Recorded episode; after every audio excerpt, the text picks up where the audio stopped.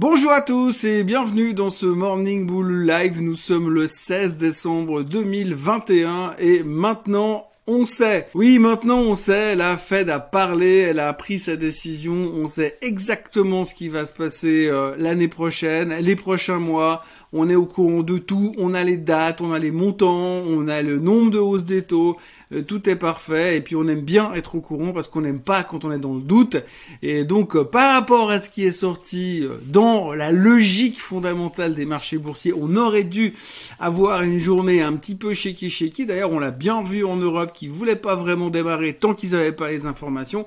Mais par contre, eh ben, finalement, eh ben, on a vu plutôt le côté le verre à moitié plein et c'était une sacrée bonne journée. Merci, merci, merci Monsieur Powell.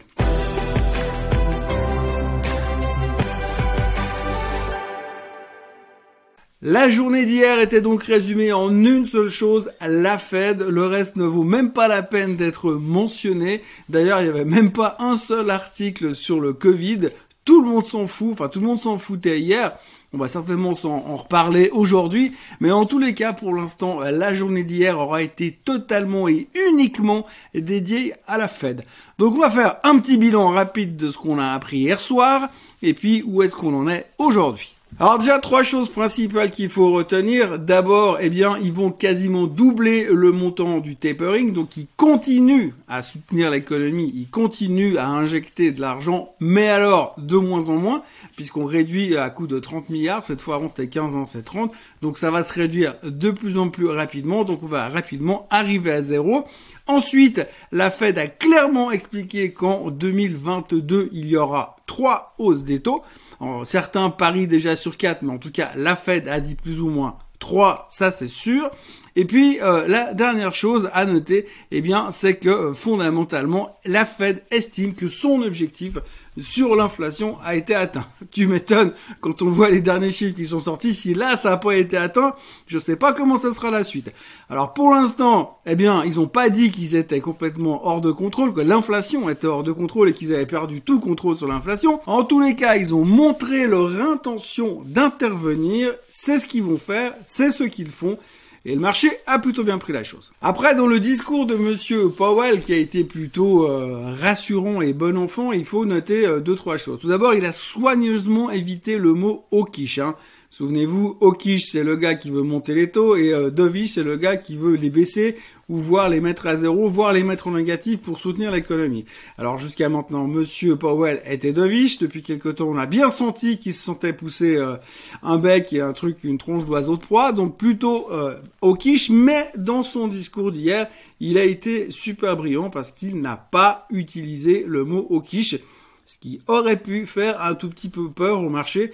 Mais je crois que ce qui est le plus important à retenir, c'est justement la forme du discours. Dans ce genre de discours, quand fondamentalement on sait plus ou moins qu'il allait dire quelque chose dans ce genre-là, on savait qu'il allait monter les taux, on savait que le tapering allait s'accélérer, c'est pas une grande surprise, mais ce qui est super important pour notre psyché d'investisseur, c'est la manière euh, dont il allait formuler le discours et visiblement ce qu'il a fait hier, c'était très très bien euh, pour euh, nos petites cervelles. Ce qu'il ressort de ce qu'il a dit hier soir et la manière dont les intervenants ont perçu la chose, c'est qu'il a su trouver les mots justes. Hein. Donc là, il fallait être très très attentif. C'est vrai qu'on a souvent euh, vu euh, plusieurs fois ces dernières années, quand euh, la Fed communique, il suffit qu'un mot change de la mauvaise manière et ça peut être super mal interprété et on peut avoir des conséquences assez violentes sur le marché.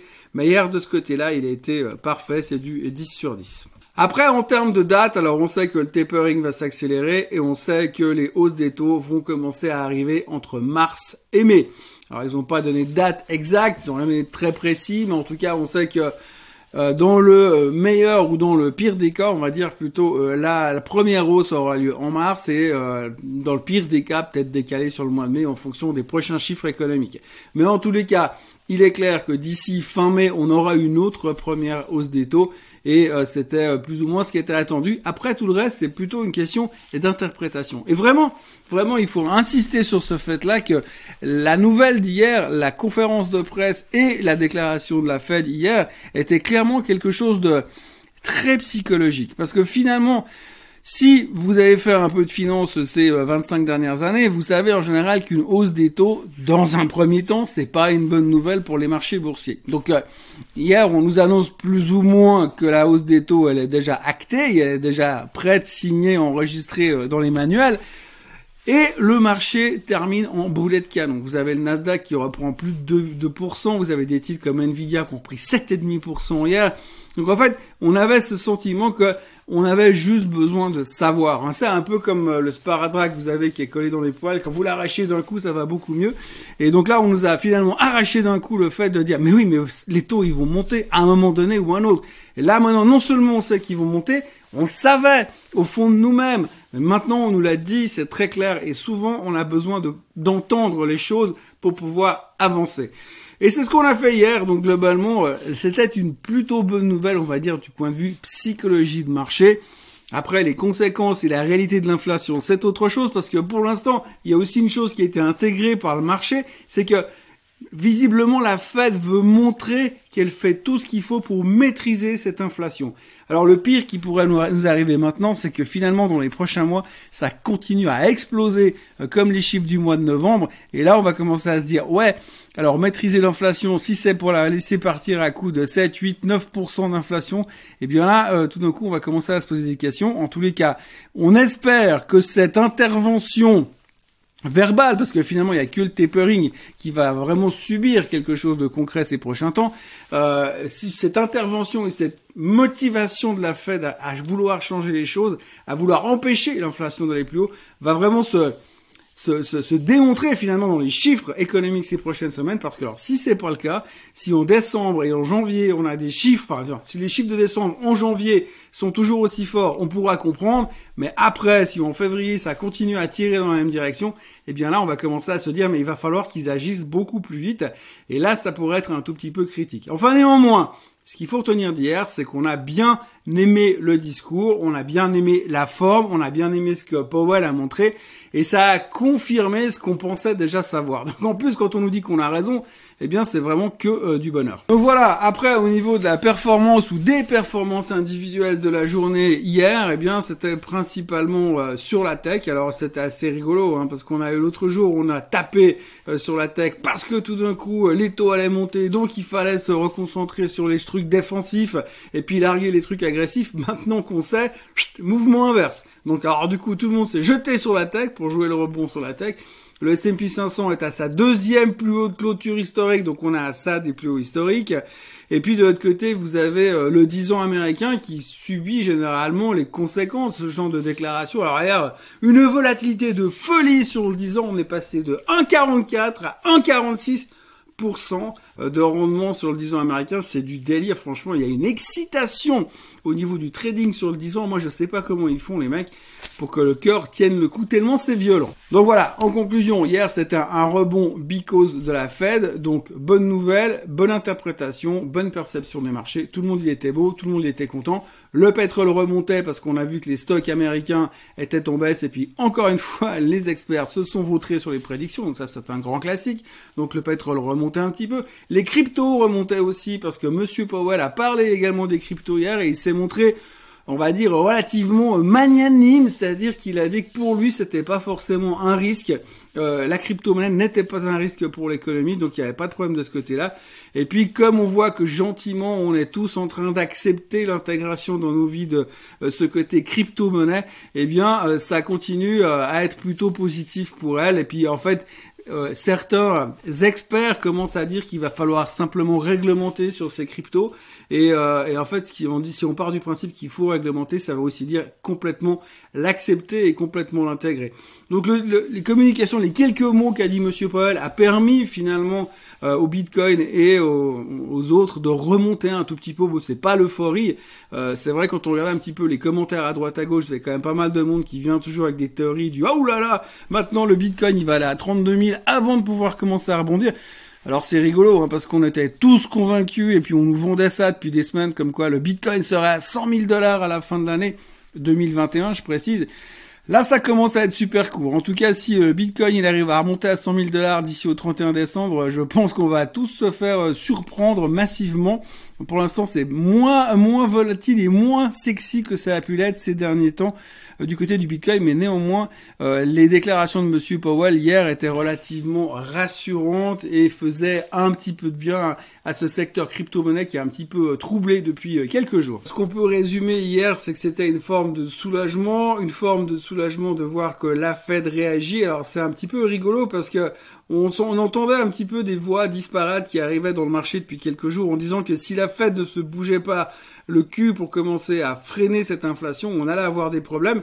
Il y avait même des, euh, il y avait même un spécialiste de chez Stifel qui était venu euh, juste avant les, chiffres, l'annonce de la Fed, qui disait que si la Fed ne faisait rien, lui voyait facilement le Nasdaq prendre encore 45% d'ici 2023 et puis 64% euh, de hausse sur le Nasdaq avec un target à 25 000 si la Fed ne faisait rien. Alors bon, a priori j'imagine que c'est terminé vu que la Fed a montré son intention d'intervenir, mais en tous les cas on avait un méga bullish qui était là dans le marché. Alors ça, ça nous change un peu hein, d'habitude parce qu'on a toujours des gars qui viennent nous dire ouh on va tous mourir, le Nasdaq il va perdre 87% d'ici la fin de l'année. Puis finalement eh bien on, a vu qu'il y a quand même deux trois personnes qui viennent assez agressivement bullish. Mais c'était aussi un message assez important pour dire, et eh, les gars, il faut freiner la machine parce que sinon, on va partir dans une bulle spéculative complètement délirante. affaire à suivre par rapport aux stratégistes de chez Stifel. On verra bien ce qui nous ressort ces prochains temps, mais il était très méfiant par rapport à une absence d'intervention de la Fed, chose qui est réglée de ce côté-là. Donc voilà, plutôt une journée de soulagement axée principalement et uniquement, j'ai envie de dire, sur la Fed. Euh, L'Europe n'a rien fait parce qu'ils ont attendu de réagir après, parce que c'était trop tard de toute façon. Donc comme d'habitude, à cause du décalage, on devrait avoir un rattrapage de l'Europe ce matin. C'est ce qu'on peut retenir. Et maintenant pour la suite, eh bien on va reprendre nos vieilles habitudes. On a mis le côté Fed de côté jusqu'à ces prochains jours. Euh, la semaine prochaine, c'est la semaine de Noël, donc les volumes devraient quand même ralentir un tout petit peu. On aura le temps de s'occuper de la thématique du Covid, puisque Monsieur Fauci a parlé encore hier soir en disant que c'est bon avec ce qu'on avait comme vaccin, on allait pouvoir combattre le variant Omicron. Alors qu'aujourd'hui, si vous allumez la moindre chaîne de télé, c'est la panique totale parce que Omicron va faire exploser euh, les cas et ça va être la catastrophe partout dans le monde on n'a toujours pas vraiment de, recul par rapport à sa dangerosité. Donc je pense que dans les prochaines semaines, ce sera le gros thème du moment. Et pour le moment, eh bien on va au fur et à mesure. Mais en tout cas, ce qui est assez fou, c'est qu'entre les mouvements de panique qu'on a eu ces derniers temps sur la thématique d'Omicron, aujourd'hui, on a à nouveau quasiment plus aucun article dans les médias euh, financiers. La question du jour, c'est la suivante. Si j'ai bien compris, une remontée des taux profite généralement aux financières. Seulement aux bancaires, point d'interrogation, ou aussi aux assurances, point d'interrogation, et aux sociétés d'investissement. Si oui, est-ce le bon moment pour se positionner? Quel genre de société ou ETF recommanderais-tu sans oublier l'Europe? Alors euh, oui, en général, euh, une hausse des taux euh, va faire va profiter aux bancaires parce que finalement ils vont pouvoir augmenter leurs marges, faire plus de, business au niveau des, emprunts et du crédit. Donc en général, c'est clair que ça fonctionne beaucoup mieux ce côté-là. C'est un peu moins marqué sur les assurances et pas du tout sur le côté des sociétés financières. Donc vraiment la hausse des taux, elle est plutôt en direction des banques. D'ailleurs, on voit souvent mécaniquement des taux, c'est les banques qui reprennent. Alors hier, par rapport à l'annonce de la fête, ça n'a pas été hyper spectaculaire au niveau du secteur bancaire.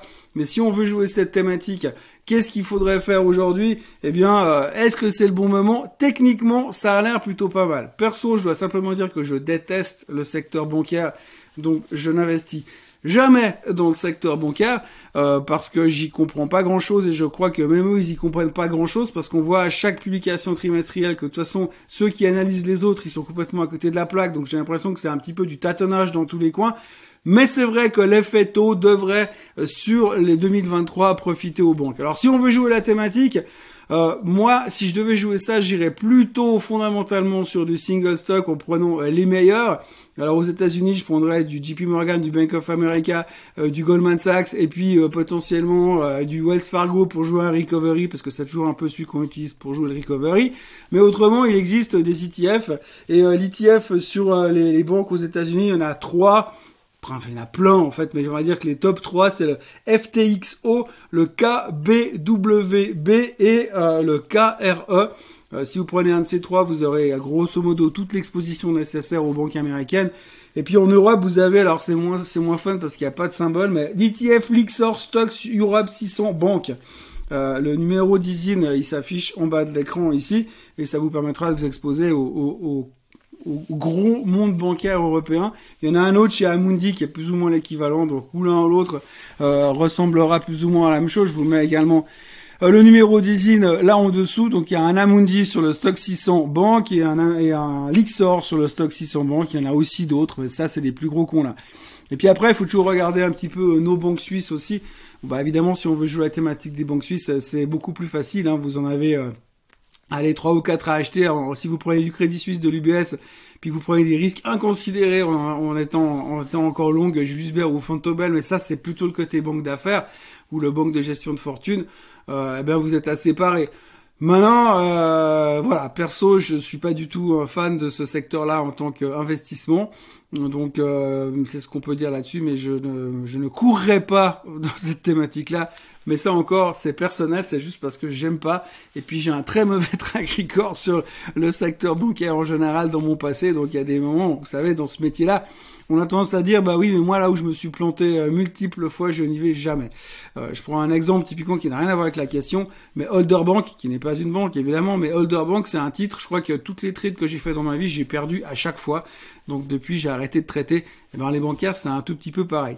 Je précise aussi dans le cadre de cette question du jour que la personne euh, qui m'a posé la question, je voulais aussi lui dire en direct merci pour la bouteille de vin que tu m'as envoyée. Je l'ai bu, elle était très bien. C'était parfait. Merci beaucoup. Voilà, c'est tout ce qu'on pouvait raconter aujourd'hui. Grosse journée sous le signe de la fête, grosse journée sous le signe des taux, grosse journée sur le signe de la maîtrise de l'inflation. On espère d'ailleurs qu'elle sera maîtrisée. Moi, je vous encourage à vous abonner encore une fois à la chaîne Suisse Côte Suisse. Il y en a quasiment une centaine qui s'abonnent tous les jours, donc c'est que c'est une bonne nouvelle. Autrement, bah, likez cette vidéo et puis on, se revoit demain pour euh, pour conclure la semaine. Je précise encore que demain, en plus du euh, Morning Bull Live, on va lancer une nouvelle émission qui durera un peu plus longtemps, qui sera weekly, euh, qui sera publiée en fin de matinée les vendredis et ça s'appellera Swiss Bliss. Ce sera une émission qui sera totalement dédiée au marché suisse avec euh, moi-même personnellement tout seul qui vous fera la même présentation avec un peut-être un décor un petit peu qui va évoluer du côté suisse. Et puis ben moi je vous retrouve de toute façon demain donc demain matin pour le Morning Bull comme d'habitude et puis ensuite en fin de matinée pour le Swiss Bliss qui sera par contre lui weekly. Passez une très très bonne journée et puis ben à demain. Bye bye.